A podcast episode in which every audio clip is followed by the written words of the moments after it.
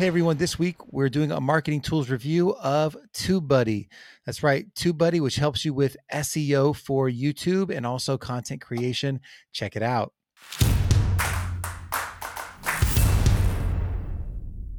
Hey, hey, what's up? Welcome to Brands on Brands. I'm Brandon Birkmeyer, your personal branding coach, and today we're doing a tool review, one of my favorite marketing tools. That's right, it's TubeBuddy. That's T U B E Buddy TubeBuddy. Check it out. This is a web based tool, a browser extension that embeds into your Chrome browser. And while you're using YouTube, lets you know all the interesting facts and figures you're going to need to make your YouTube videos better. It's going to tell you what keywords are worth it to use, what tags to add, and how your video is ranking compared to your competition, all that and more. So Here's a few features that I use on TubeBuddy. One is the advanced keyword research tool. I love this for creating new ideas for content. Now, this isn't just for YouTube, it's also for podcasting and blogging.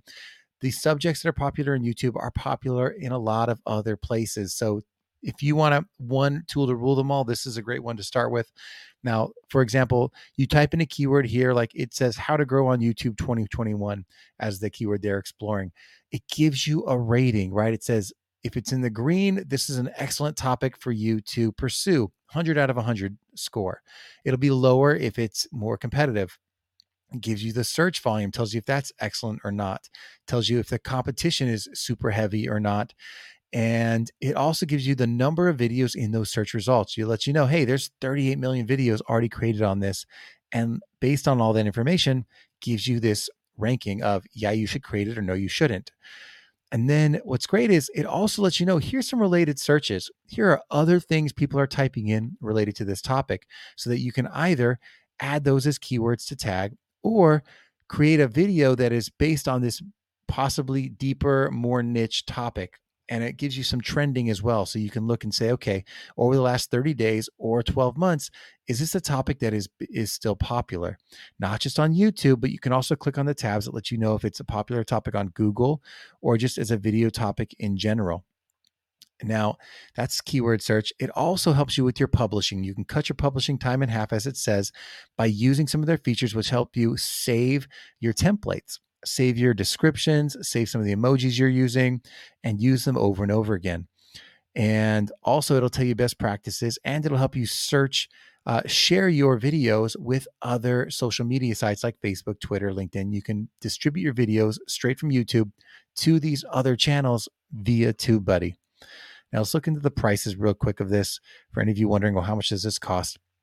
It is not very expensive for a monthly fee, is what you're looking at.